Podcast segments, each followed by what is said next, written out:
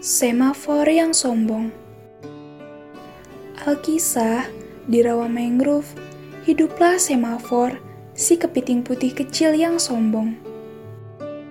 Hei, di rawa ini aku kepiting paling dikenal manusia, karena namaku diambil dari kode-kode mereka, katanya pongah.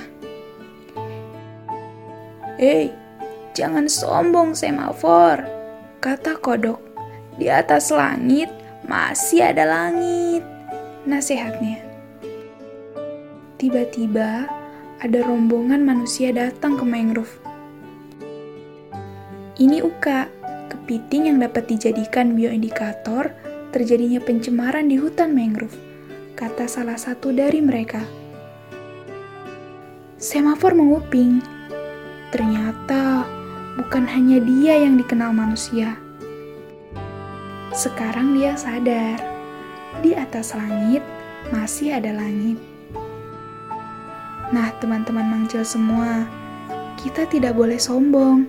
Pepatah mengatakan, di atas langit masih ada langit. Yuk, kita rendah hati.